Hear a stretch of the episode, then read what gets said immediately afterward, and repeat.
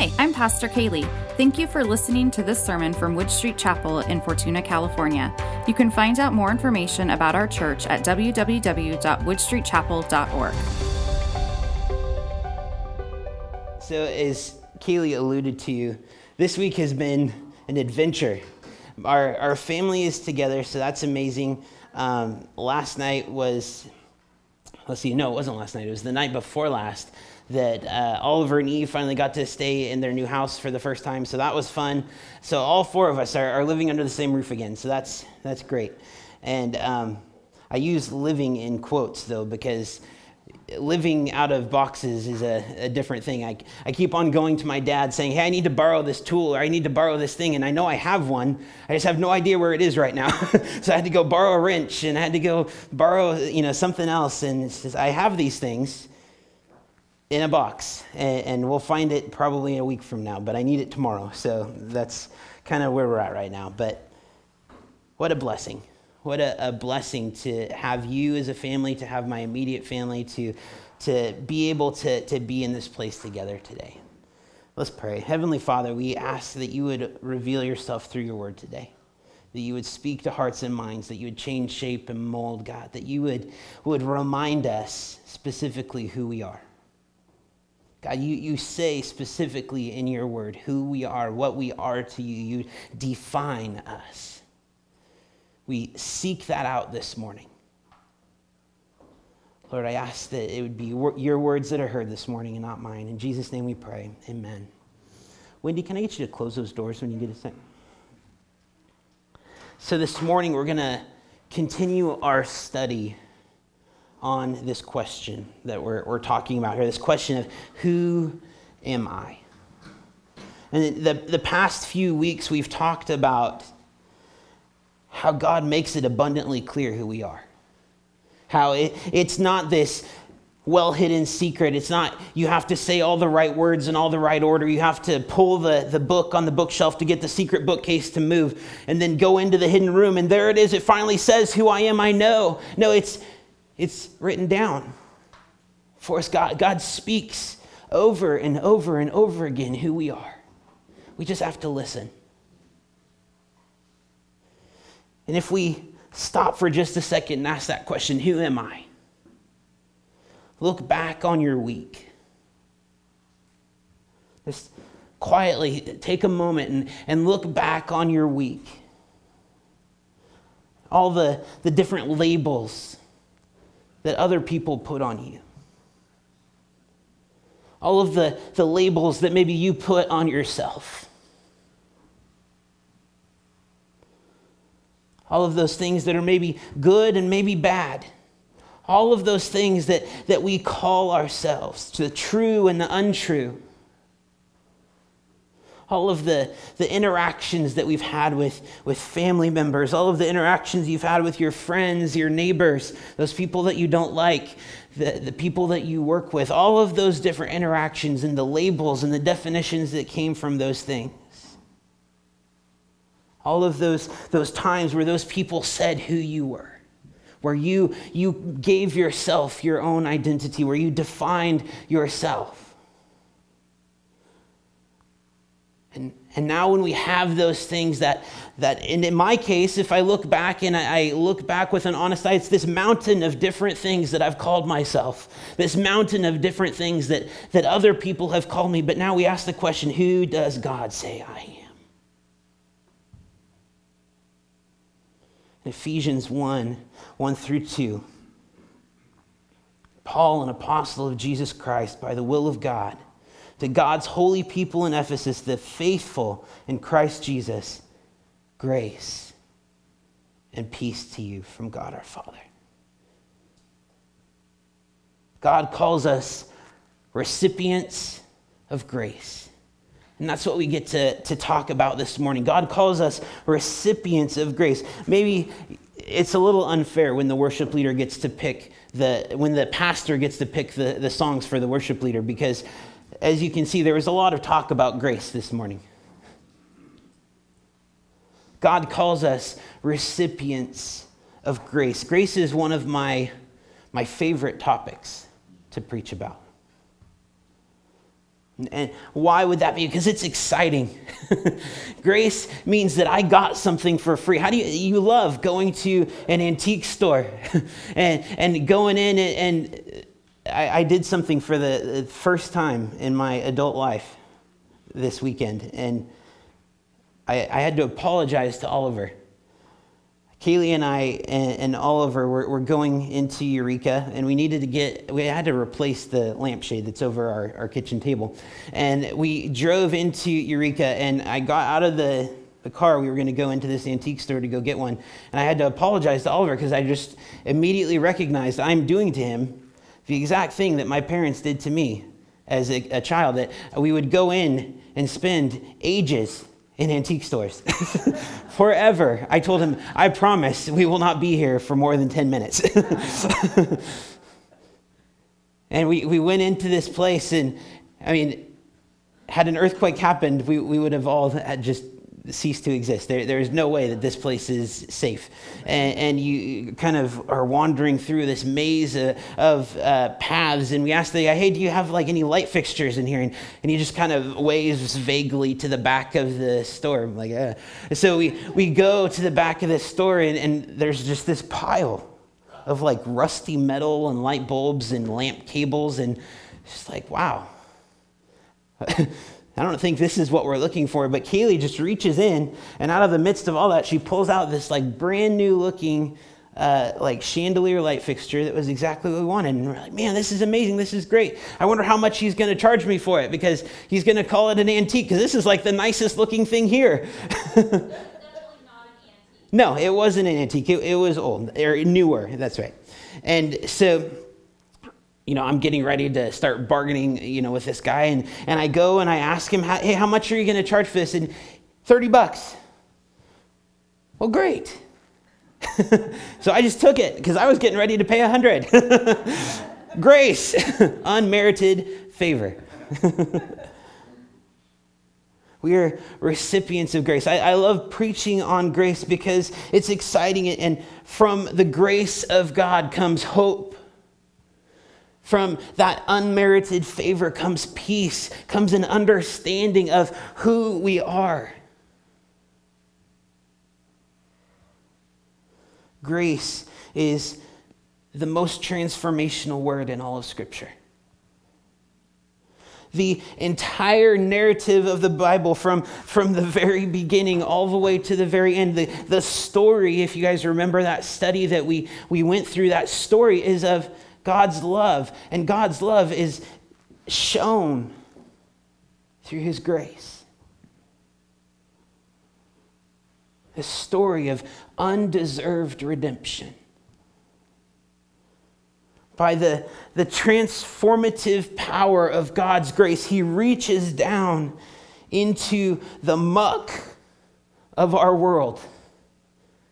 Make no mistake, we are not anything great to look at in his perspective. He reaches down into the muck of this world. He gets his hands dirty and he says, It's okay, I've got this. A perfect demonstration of the Father's love. If we look at, at that famous hymn written by John Newton, there's the perfect word to describe this grace. And that is amazing. This grace is amazing. Grace is a story.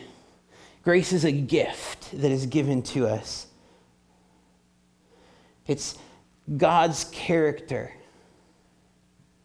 It's our hope, as we, we stated before. It's a transforming tool, it's a state of relationship is an invitation. Grace is experienced, and yet at the same time that it's being experienced, it's also a calling to something else.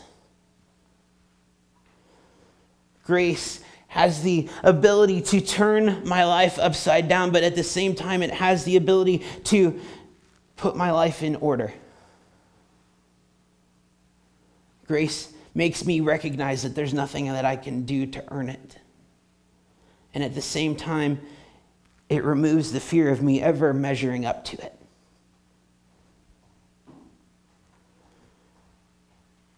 One author says that grace puts us in our place without ever putting us down. Grace enables you to face truths about yourself that might be devastating, that you've hesitated to consider, while also freeing you from that guilt. Grace tells you what you aren't while welcoming you to what you can be. Grace enters your life in a single moment and it will occupy it for all of eternity. You can't live a productive life or have a, a productive ministry. You can't be productive in the kingdom of God in this broken down, dirty, d- terrible world that we live in that is full of sin unless you have a practical gra- grasp of the grace that we have been given of the grace that, that changes us, that shapes us, that molds us. The definition of grace is an act of kindness, courtesy, or clemency. Grace is the power of God made available to meet all of your needs. The power of God is made available to you. Isn't that exciting? And there goes the power. And Charlotte's freaking out because she's thinking, man, how is the stream going to work now?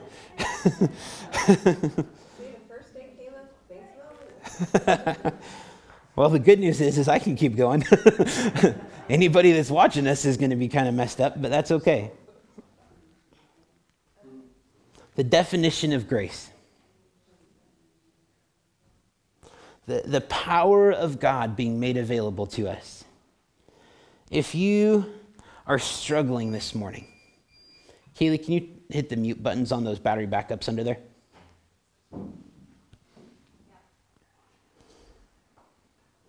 If you are struggling, if there are issues in your life, how many say they have issues in their life?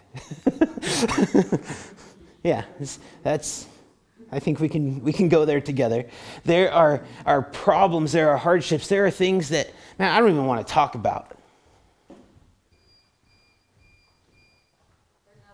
Yep. God's grace is available.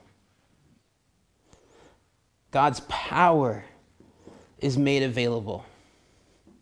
And why does that why does that work?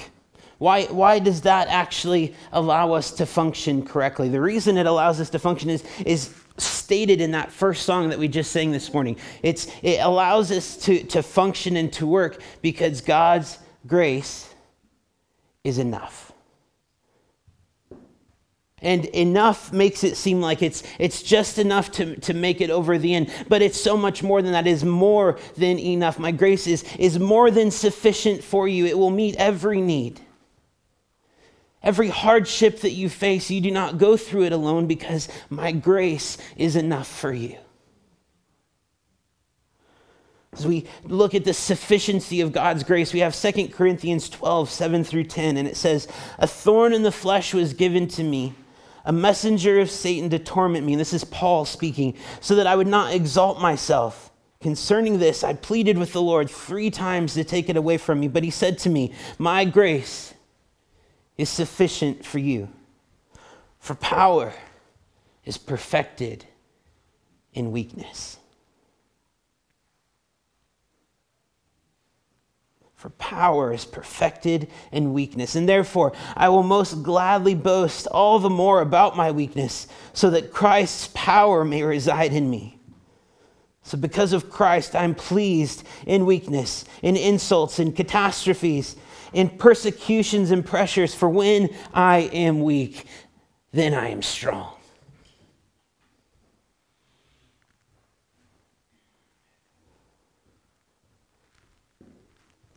This verse, this, this passage in Scripture should be incredibly encouraging.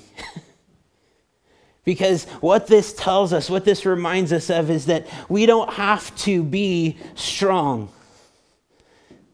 You don't have to be good enough. You don't have to get yourself in order. You don't have to be strong because in the midst of your weakness, God's strength is shown.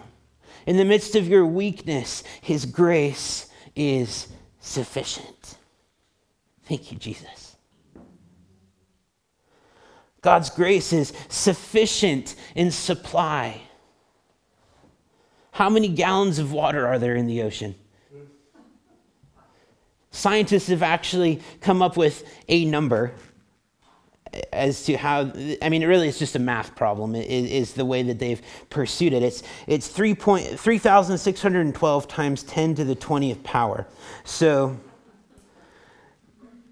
it's like 3612 with like 21 zeros after it i think. How many stars are in the known universe? Scientists have figured that out too. Um, 76 tillion. So that's seven followed by 22 zeros. And that was calculated by a team in uh, the Australian National University. How many grains of sand are there in the world?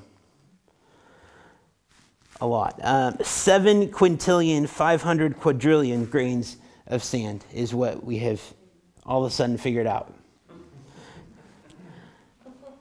And God looks at us like, what are you talking about?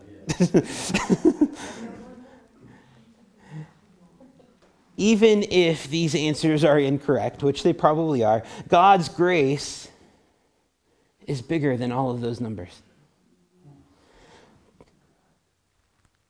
God's grace is bigger than the, the drops of water in the ocean. It's bigger than the sands that we, we see on the earth. It's bigger than all of the stars in the sky. God's grace is more than all of that. God's grace is enough.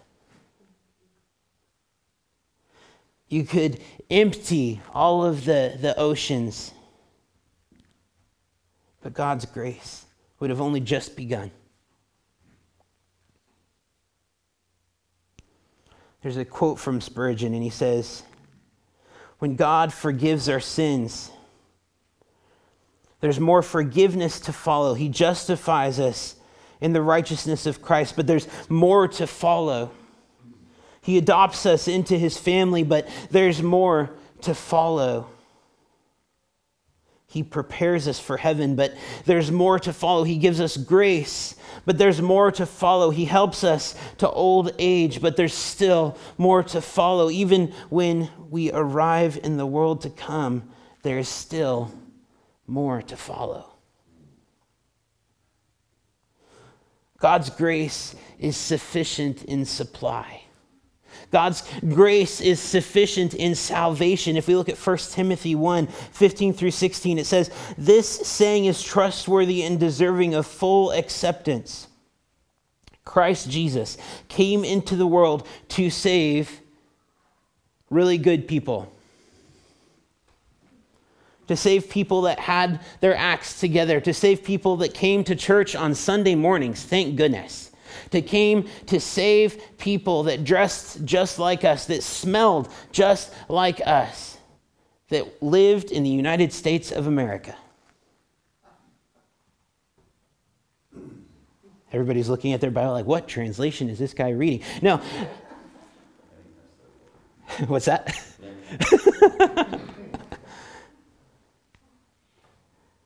Christ Jesus came into the world to save sinners and I am the worst of them. But I received mercy because of this, so that in me, the worst of them, Christ Jesus might demonstrate the utmost patience as an example to those who would believe in him for eternal life. There's a testimony about a young man named Nicky Cruz and he was the, the leader of one of the toughest gangs in New York City. His Satanist parents abused him. He grew up a terrible, hardened life. And if you looked at, at the formative influences that he had as a young child, it's, it's really no surprise at all that, became, that he became the man who he became. Nicky says, I, I wanted to do to others what, what my mother did to me. I used to feel good when I hurt people. But privately, he didn't feel good. Privately, when I was alone, he said, loneliness became like a seductive woman that crawled inside my chest and ate at me. I was there twisting and fighting, and I felt so lost. And there was two people that, that saw this desperate condition that, that his heart was in, and one of them was a psychologist. And the psychologist told him, There's a dark side in your life that nobody can penetrate. You're walking straight to jail, straight to the electric chair, and straight to hell. And there's no hope. The other was a pastor named David Wilkerson. And he risked his life to tell Nicky that there was hope. Nicky says, I heard his voice that God has the power to change my life. And I started cursing him. I spit in his face. I hit him. I told him, I don't believe in what you say. You get out of here.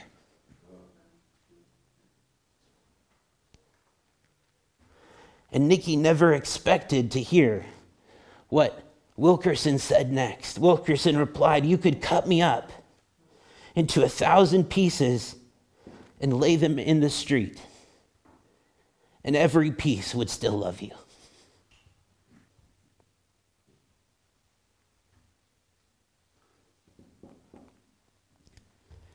And Nicky says it, it did damage. It, it did good damage. he began to question, and for weeks he couldn't sleep, he couldn't think, he couldn't function without thinking about this love that he'd never heard of.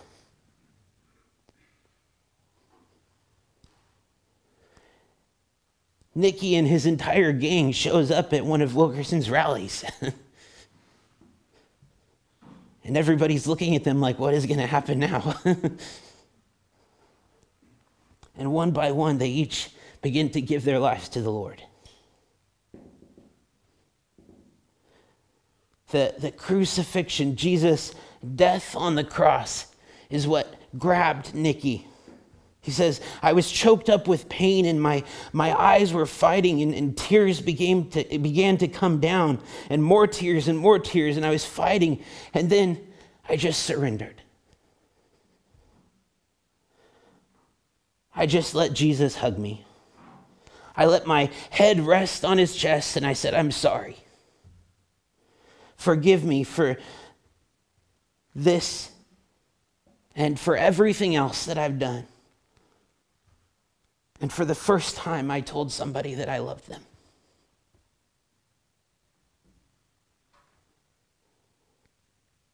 God's grace is sufficient. God's grace is sufficient in the midst of suffering. 1 Peter 5:10 says, "Now the God of all grace who called you to his eternal glory in Christ Jesus will personally restore establish, strengthen, and support you after you have suffered for a little while. There's four things that, that God's grace will personally do. God's grace will restore. If your life is falling apart, God will restore it. If your marriage is falling apart, God will restore it. Some of you look at the mess that you're in this morning. So you, you look at all of the stuff that you had to kind of put behind you to show up in this place this morning, and you wonder is there hope? How will you ever get back to, to where you, you once were? God restores lives in the midst of suffering. God restores lives in the midst of heartbreak. God restores lives in the midst of, loss and, and hardship. Because God's grace is sufficient. God's grace establishes. God builds a house on the rock, right? It's not on, on some sinking foundation. It's not on sand. It's, it's not on anything that can be moved. Our, our faith and our trust and our hope is built on Christ alone. A solid rock, a firm foundation, the same yesterday, today, and forever. God strengthens, He supports.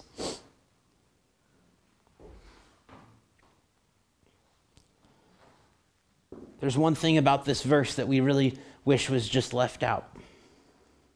And it's those last three words after you've suffered a little. God, can't you just give me grace before I suffer? Can't you just take care of these things without me having to go through this? I'm not, I'm not strong enough to go through these things. I, can't, I don't know how to handle this. I don't know what's going to happen here. But, church, we do know one thing God's grace is sufficient. Even though we have no idea why we are going through the difficulties and the hardships that we're going through right now, God's grace is sufficient. I don't have the answers as to why loss happens in your life. I don't have the answers as to why brokenness occurs in families and in relationships, but God's grace is sufficient.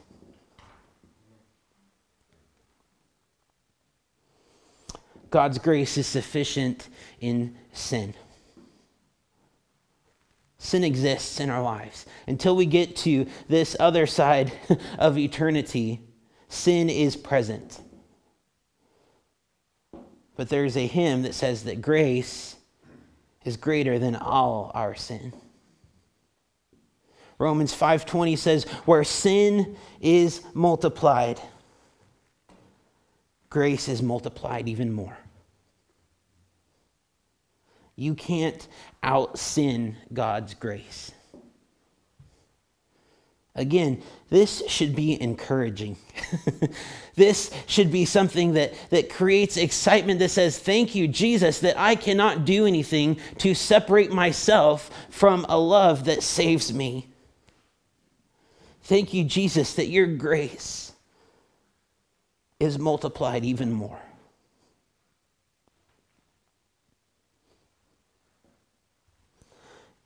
If you think back to all of the, the different songs that, that we sing on Sunday mornings, all of the different hymns that exist. Amazing grace. And then we have like four different iterations of that song. Your grace is enough.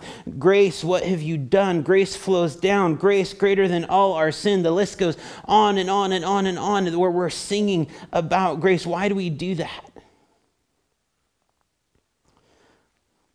We sing about grace because that's the gospel message. That is the message that people like Nicky need to hear that there is grace in the midst of your brokenness. There is grace in the midst of all of the wrong things that you have done that makes a way for you to be with Christ for all of eternity, regardless of those things.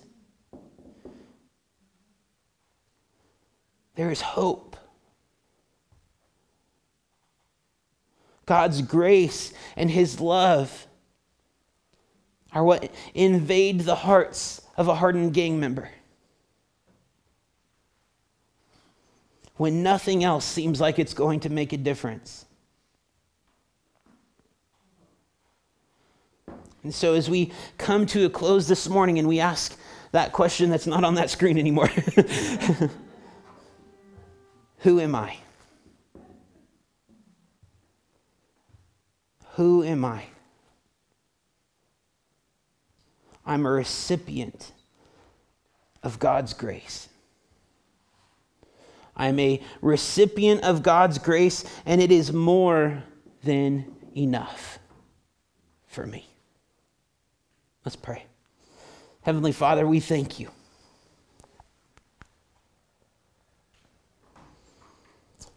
we thank you that in the midst of all of the things that we do wrong, in the midst of hardship, in the midst of loss and brokenness, your grace is sufficient. God, your grace is multiplied even more.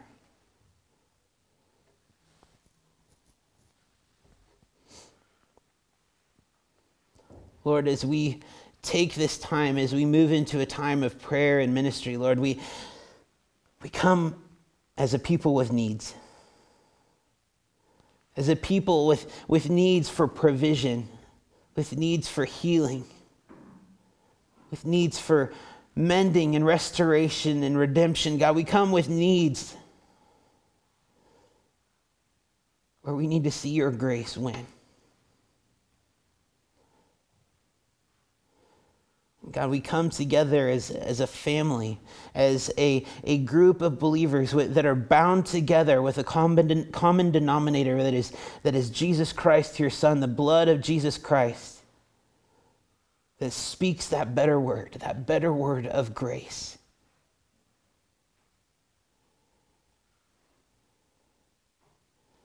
We come asking you to move in our midst, God, to, to change lives today.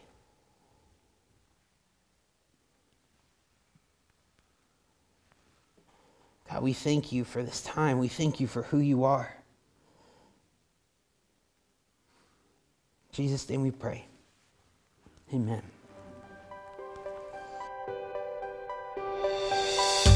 Thank you for joining us today.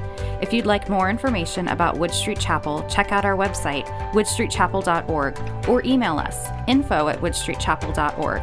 Connect with us on Facebook to stay in the loop.